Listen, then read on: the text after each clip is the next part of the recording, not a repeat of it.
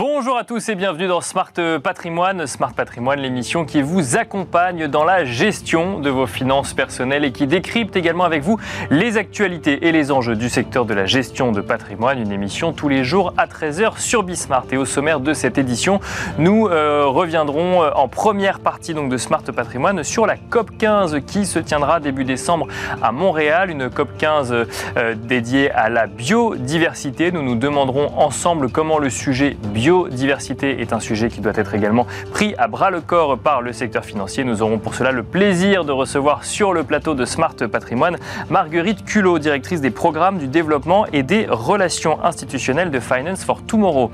Nous enchaînerons ensuite avec Enjeu Patrimoine, un enjeu patrimoine consacré cette fois-ci à l'emprunt immobilier, au niveau de taux d'emprunt immobilier actuellement. Nous nous demanderons avec Sylvain Lefebvre, président de la Centrale de Financement, mais aussi avec Vincent Danis, président de Savignan, si les conditions d'emprunt, si malgré le fait que les conditions d'emprunt soient un petit peu plus difficiles en ce moment, au global, est-ce que cet emprunt immobilier est-ce que malgré tout avantageux? C'est donc la question que nous nous poserons dans un instant. À tout de suite dans Smart Patrimoine. Et nous commençons tout de suite avec cette COP quinze qui se tiendra début décembre à Montréal, une COP quinze dédiée au sujet de la biodiversité. Pour en parler et pour surtout évoquer ensemble le sujet du rôle de la finance et du secteur financier face à, cette, à la préservation de la biodiversité, nous avons le plaisir de recevoir sur le plateau de Smart Patrimoine Marguerite Culot. Bonjour Marguerite Culot. Bonjour. Bienvenue sur le plateau de Smart Patrimoine. Vous êtes directrice des programmes du développement et des relations institutionnelles de Finance for Tomorrow. Donc on le disait en introduction, la COP quinze Euh, doit se tenir début décembre à Montréal. On va évoquer ensemble le sujet des, bah, des enjeux financiers en lien avec la préservation de la biodiversité. Mais euh, peut-être un petit rappel pour tous ceux qui, qui, qui nous écoutent, qui ont suivi les accords de Paris euh, en France. Cette COP quinze, son objectif, quel est-il? Déjà, elle a été reportée, ça fait deux ans qu'elle est reportée. Elle devait avoir lieu en Chine et elle, elle a finalement lieu au Canada, sous présidence chinoise toujours. Exactement, oui. Elle aurait dû se, se dérouler en deux mille vingt. Euh, dix ans après une grosse COP biodiversité qui a eu lieu au Japon et qui a fixé des objectifs à la communauté internationale pour préserver cette biodiversité qui est un peu le tissu vivant de la planète et auquel, auquel on, du coup, duquel on dépend énormément, nous, êtres humains. Bien sûr, oui. Euh, parce que vous savez qu'on est nous-mêmes biodiversité, hein, mais qu'on dépend... on en fait partie. On en fait partie. Et on dépend extrêmement beaucoup de la biodiversité pour se nourrir, se loger, euh, euh, manger, donc j'ai dit se nourrir, se soigner, s'habiller. Oui. Euh, on dépend de la biodiversité. Toute notre économie et la finance dépend aussi de la biodiversité. On va peut-être en discuter tout à l'heure. Mais effectivement, il y a une COP quinze qui arrive au mois de décembre, donc quelques semaines après la COP vingt-sept pour le Bien sûr, qui oui. aura lieu à Malchek, là, euh, qui va d'ailleurs commencer dans quelques jours. Euh, la, l'objectif de cette COP quinze, c'est vraiment de redessiner un cadre mondial, inter... donc un cadre international pour la biodiversité pour éviter son érosion. On sait qu'elle s'effondre petit à petit. Il y a notamment un rapport du W W F qui, qui a démontré, il y a, qui est sorti il y a une semaine, qui a démontré que près de soixante-dix pour cent de, des vertébrés on, s'érodent depuis les années soixante-dix. Euh, et c'est vraiment sur base scientifique. Hein. D'accord. Oui. Euh, et tout ça a évidemment des conséquences au niveau de notre alimentation, l'alimentation de, de l'homme, hein, mais aussi plus globalement, comme on l'a indiqué tout à l'heure, euh, un impact sur notre santé, sur l'eau, sur... Euh... Oui, parce que quand, quand, on, quand on lit effectivement les articles qu'on peut trouver sur, sur le sujet, on, on, on a des chiffres qui, qui arrivent, plus d'un million d'espèces animales qui, ou végétales qui seraient menacées d'extinction, euh, trois quarts des écosystèmes terrestres qui ont été euh, altérés par des activités humaines, vous l'avez dit, euh, ça arrive dix ans après une première COP quinze. Ça veut dire qu'il y a déjà eu un premier plan d'action et on va en définir un deuxième, mais j'imagine qu'on va également faire le bilan du premier plan d'action. Il n'est pas encore fait aujourd'hui, mais j'imagine qu'on a quelques en indices fait, quand même. En fait, il est un peu fait et on a un peu démontré que les objectifs qui avaient été fixés à Aichi, c'était les objectifs d'Aichi en deux mille dix, n'ont pas été atteints. D'accord. Euh, et la preuve en est, c'est que la biodiversité s'érode et puis on, on voit les conséquences sur nos vies, hein, finalement. Euh, la crise du Covid hein, est, est un parfait exemple de, de, de la mauvaise santé des écosystèmes et du coup de notre mauvaise santé, nous, en tant que société humaine.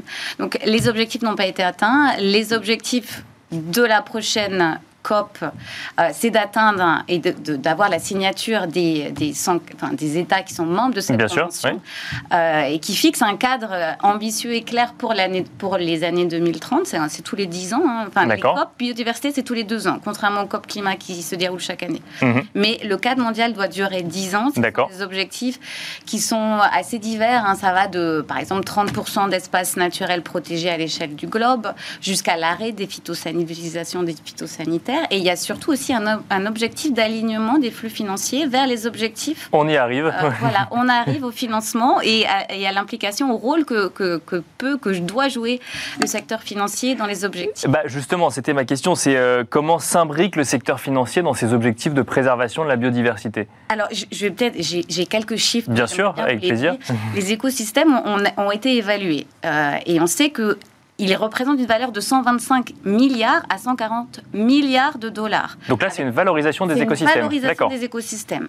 Et les écosystèmes, c'est aussi tous les services écosystémiques que ces écosystèmes nous rendent. Donc c'est la purification de l'eau, c'est évidemment l'alimentation, les vêtements, et cetera, ce qu'on disait. Mais c'est aussi tout ce qui concerne plus globalement euh, nos vies sur Terre. En fait. D'accord. Euh, ils ont été évalués à quand même...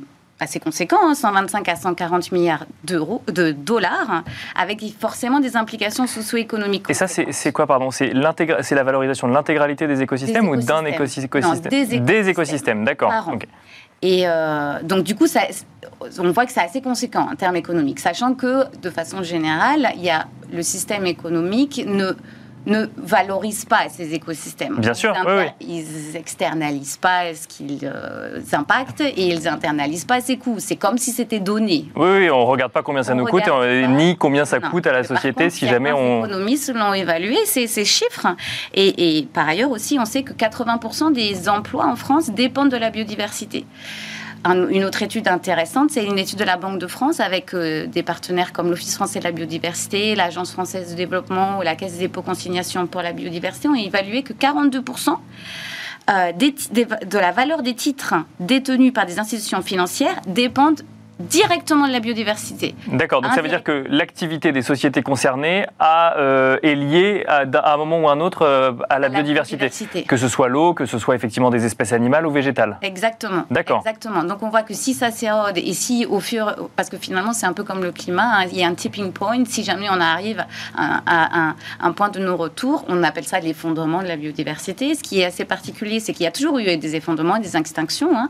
Les dinosaures euh, nous l'ont prouvé. Bien sûr. Et cette Mais cette extinction-là est particulière parce qu'elle va à un rythme cent à mille fois plus vite que les précédentes extinctions. Donc on voit que finalement, si la biodiversité est de façon générale assez résiliente, elle ne va pas pouvoir s'adapter parce que le rythme est trop important. Et donc du coup, forcément, les conséquences seront nombreuses et forcément aussi sur l'économie et la finance, vu les interdépendances entre l'économie, les, la valeur économique, les, les, le secteur économique réel, hein, bien sûr, oui. et, euh, et, et la finance. Euh, donc... Et, et donc, du coup, comment est-ce, qu'on, comment est-ce que la finance peut euh, agir, ou en tout cas, comment est-ce que la finance rentre dans ces, sur, sur cet échiquier ? C'est-à-dire, par exemple, là, on a donné une valorisation des, des écosystèmes. Ouais. Pourquoi ? Parce que ça permet de donner, par exemple, une, euh, une même variable pour tout le monde, pour comprendre effectivement comment on comptabilise un impact ou non sur un écosystème. Alors, on, on peut, du coup, c'est, c'est, c'est vraiment un titre d'informatif et de sensibilisation hein, bien des, sûr, des ouais. acteurs économiques et financiers. On voit qu'ils doivent chacun comprendre les impacts et les dépendances de leurs activités sur la biodiversité et comprendre en retour ce que la biodiversité leur apporte. On revient sur le principe de double matérialité qui est assez facile à comprendre quand on parle de financement de la biodiversité ou de la biodiversité au sens propre. Hein. Euh, on peut impacter une activité économique ou financière peut impacter la biodiversité. En retour, la biodiversité peut impacter ou son érosion peut Bien impacter sûr. aussi euh, les modèles économiques ou les modèles d'affaires.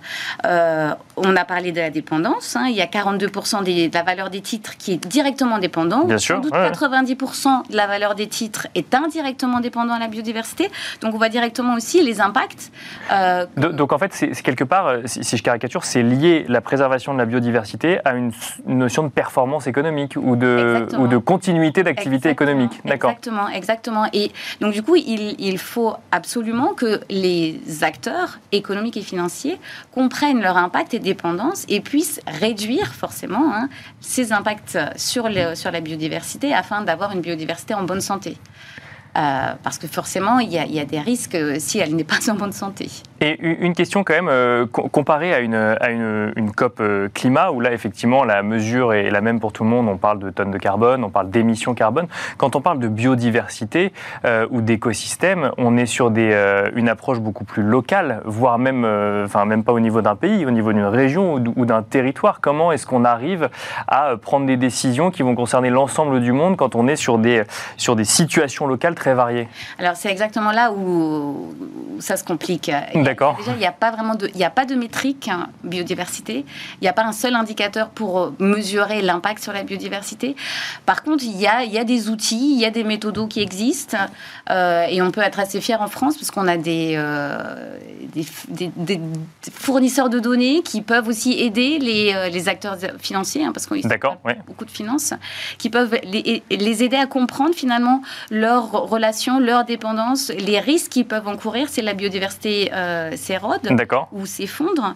Euh, il y a notamment aussi, euh, je voulais vous en parler, un cadre de reporting volontaire qui commence à se structurer, qui s'appelle la Task Force on Nature Related Financial Disclosure. D'accord. Donc c'est T N F D pour l'acronyme, qui est un peu le pendant de ce qui existait pour le climat et qui a été, euh, qui a été réfléchi il y a déjà quelques années. Là, il... il, il Ils réfléchissent de façon itérative en essayant d'avoir aussi des échanges avec les acteurs qui devront utiliser ce cadre, ou en tout cas qui, qui seront les entreprises faire, du coup, j'imagine. Qui seront les entreprises financières oui. ou, ou, ou de l'économie réelle, et, euh, et qui sont effectivement sur, qui ont pris en compte ce, ce critère très local de la biodiversité. Donc du coup, ils, ils ont proposé un cadre de reporting avec une utilisation d'un process où on doit localiser les impacts et en donnant des outils, des méthodologies qui permettent de le faire. Alors parfois, ça va être très gros grossier, mais on peut partir du très grossier et puis après vers, aller vers le, vers le granulaire.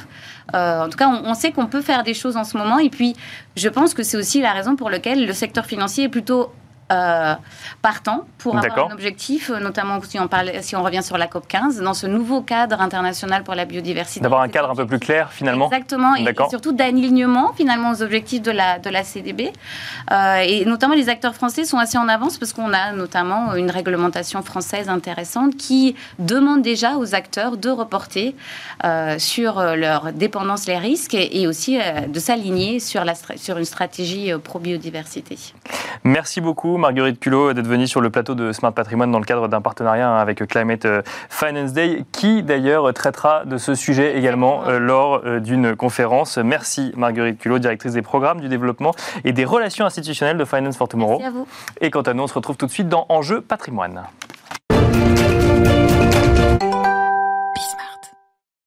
Et nous enchaînons à présent avec Enjeu Patrimoine, un enjeu patrimoine consacré à une seule question, au global. L'emprunt immobilier reste-t-il malgré tout avantageux? Vous l'aurez compris, si nous posons la question en ce sens, c'est que certains indices peuvent montrer qu'il est moins avantageux d'emprunter aujourd'hui qu'il y a quelques mois, notamment la hausse des taux de crédit immobilier pratiqués par les banques aujourd'hui, en lien avec euh, les hausses de taux décidées par la Banque Centrale Européenne et en France, plus particulièrement, le blocage d'un certain dossier en lien avec le taux d'usure. Mais dans un contexte inflationniste, on peut donc se poser cette question. Au global, l'emprunt immobilier reste-t-il malgré tout avantageux? Une question que nous allons poser à nos deux intervenants. Sylvain Lefebvre, tout d'abord, qui nous accompagne. Bonjour Sylvain Lefebvre. Bonjour. Vous êtes président de la Centrale de Financement et nous avons le plaisir également d'être accompagné par Vincent Danis. Bonjour Vincent Danis. Bonjour. Vous êtes président de Savignan. On va commencer avec vous, Sylvain Lefebvre. Avant de nous demander si au global l'emprunt immobilier reste avantageux, si on se pose la question, c'est que les conditions d'emprunt sont plus complexes aujourd'hui qu'il y a quelques mois, et ce malgré une nouvelle hausse du taux d'usure qui est intervenue début octobre. Alors oui, il y a deux choses, il y a la nature, il y a d'abord le niveau de taux, puis après il y a comment on le pratique pour, pour arriver à un octroi de crédit. Le taux aujourd'hui, deux virgule quatre à deux virgule cinq sur vingt-cinq ans, finalement c'est le double d'il y a un an, mais ça n'est que oui. deux virgule quatre ou deux virgule cinq. Lorsque euh, on a fait des enquêtes sur des clients qui ont emprunté depuis mille neuf cent soixante-sept jusqu'à nos jours, euh, cent pour cent des clients qu'on a interrogés, on en a fait une dizaine, ont toujours emprunté à beaucoup plus cher que ça. Et lorsqu'on leur dit à la fin d'entretien, bah aujourd'hui c'est ça le taux d'emprunt, euh, ils ont du mal à le comprendre. D'accord, ils ont du en mal fait... à comprendre qu'on trouve ça excessif par rapport à il y a un an. Voilà, parce que finalement ça reste très bas. Et il y avait des constantes dans tous ces ménages français qui empruntaient en soixante-sept, en soixante-quatorze. Ils avaient la crise de l'énergie, on l'a. Mm-hmm. Ils avaient une inflation forte, on l'a. D'accord. Donc on retrouve des, des paramètres qui fait que finalement, plus il y a de l'inflation, mieux il faut s'endetter, et plus vite il faut s'endetter.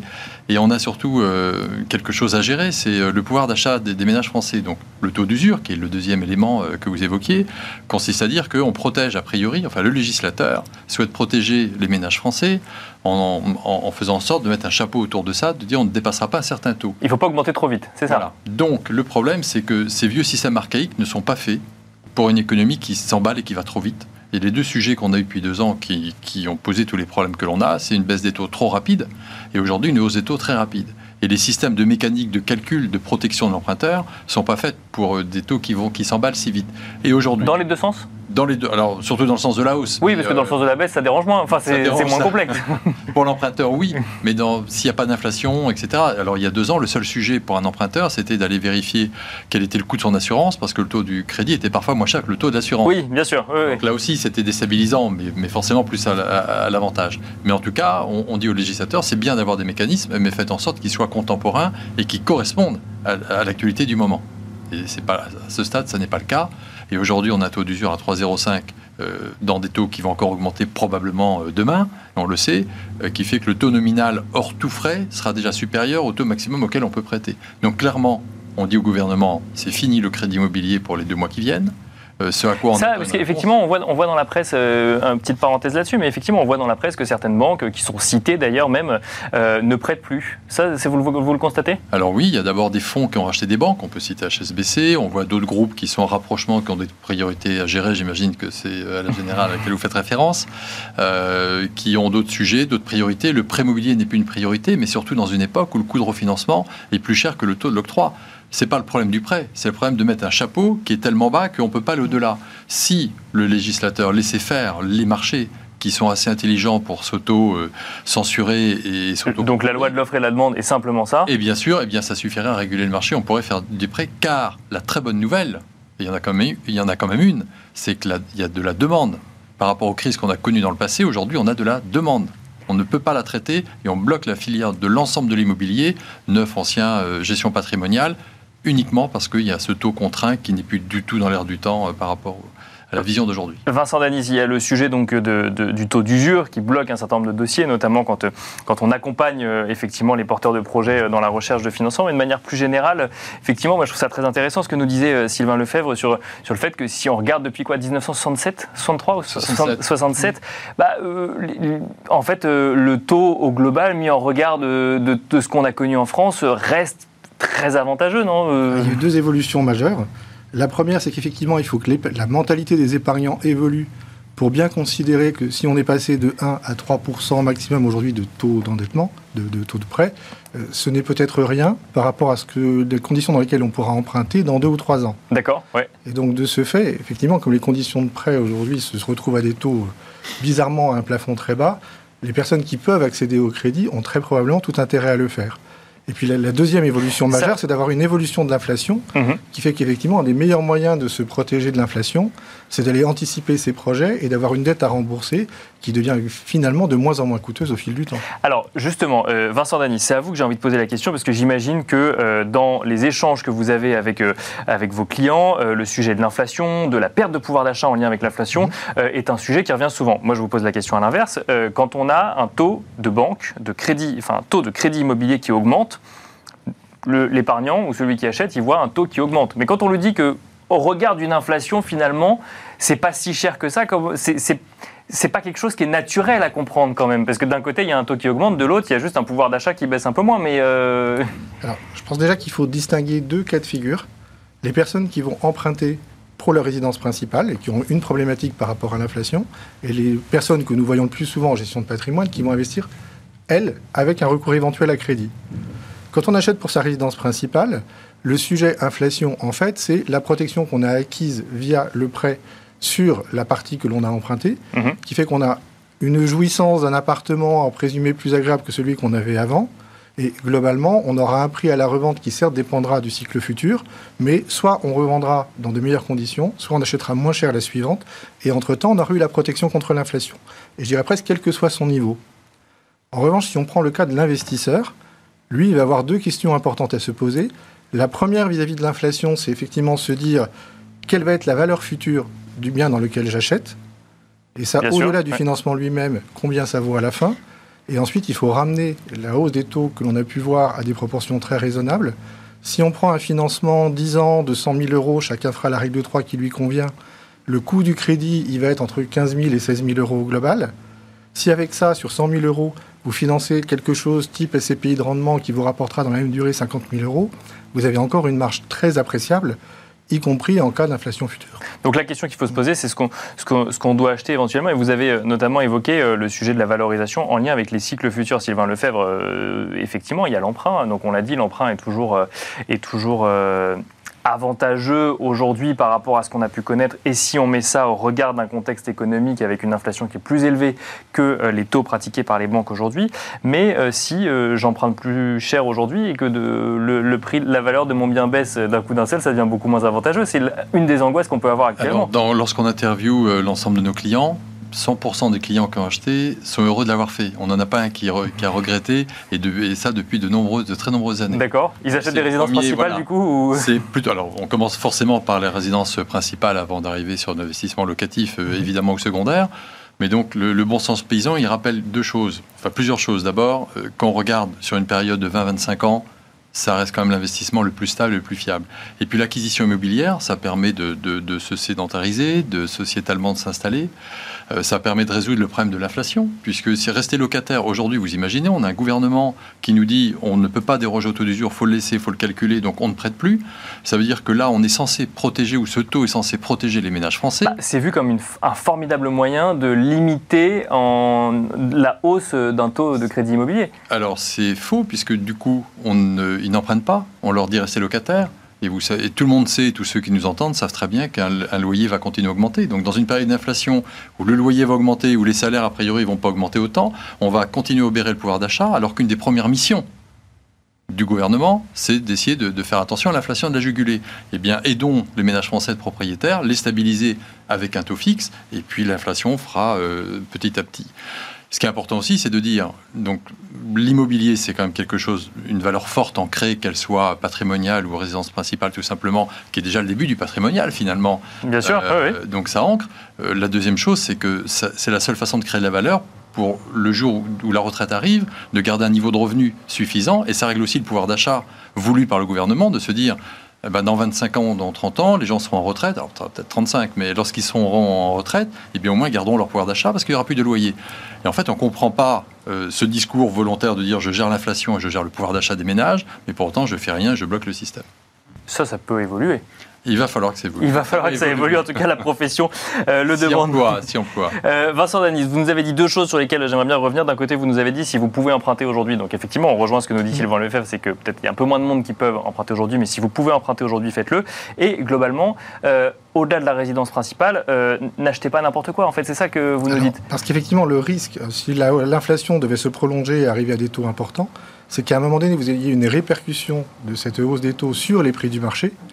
Et là, ça veut dire que l'investissement va se réserver soit à des investisseurs sélectifs, soit à des investisseurs optimistes. D'accord. Si vous achetez un Pinel dans le neuf aujourd'hui à un prix qui peut être considéré comme un prix de haut de marché, bah vous faites le pari implicite que lorsque vous revendrez dans dix ans un bien devenu ancien, vous n'ayez pas perdu davantage que la réduction d'impôt que vous avez obtenue au départ.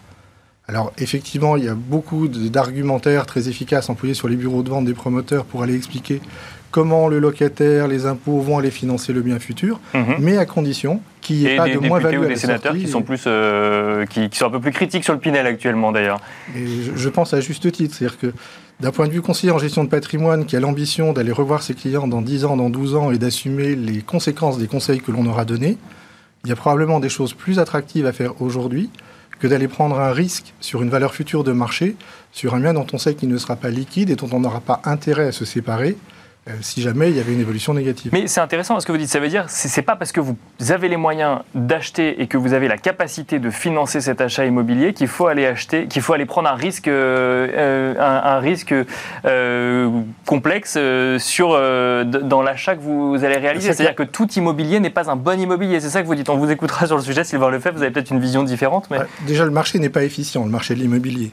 C'est-à-dire que vous prenez une rue et des immeubles présumés semblables, entre le premier étage, le cinquième étage d'un immeuble, entre deux immeubles a priori comparables dans la rue, en fait, vous pourrez avoir un écart de prix très important qui dépend de la motivation du vendeur, de son envie de rendre rapidement ou pas.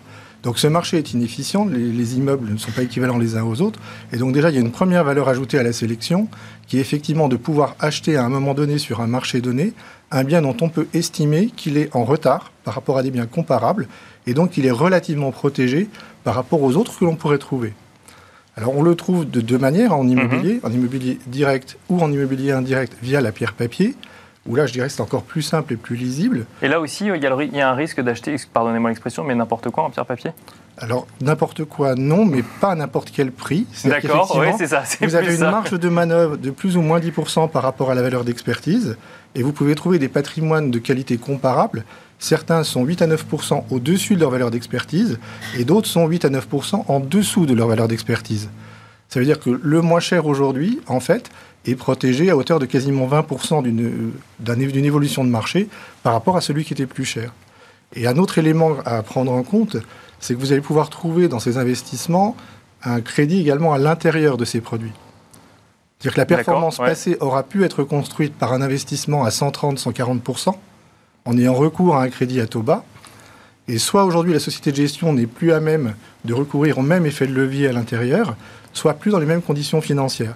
C'est-à-dire que les performances passées ne préjugeront pas des performances à venir. Et, et on rappelle effectivement que les S C P I sont des produits financiers et qu'il faut, faut s'y intéresser de près, puisqu'il y a quand même des sujets après de, de, de location ou de vacances et fait quand, on, quand elles sont exploitées, mais c'est un moyen comme un autre effectivement d'investir en immobilier. Sylvain Lefebvre, j'ai envie de vous poser la même question qu'à Vincent Danis, c'est quand on a la capacité, effectivement vous nous avez dressé le contexte, quand on a quand même la capacité d'emprunter et qu'on se dit que les taux vont continuer à augmenter. La réaction ça peut être de se dire bah, autant emprunter tout de suite et faire un investissement immobilier, mais encore faut-il ne pas acheter n'importe quoi et ne pas se retrouver avec un bien qui est survalorisé par rapport au marché. C'est évident, l'emplacement, l'emplacement, l'emplacement, on connaît tous cet adage, mais c'est encore plus vrai aujourd'hui qu'hier.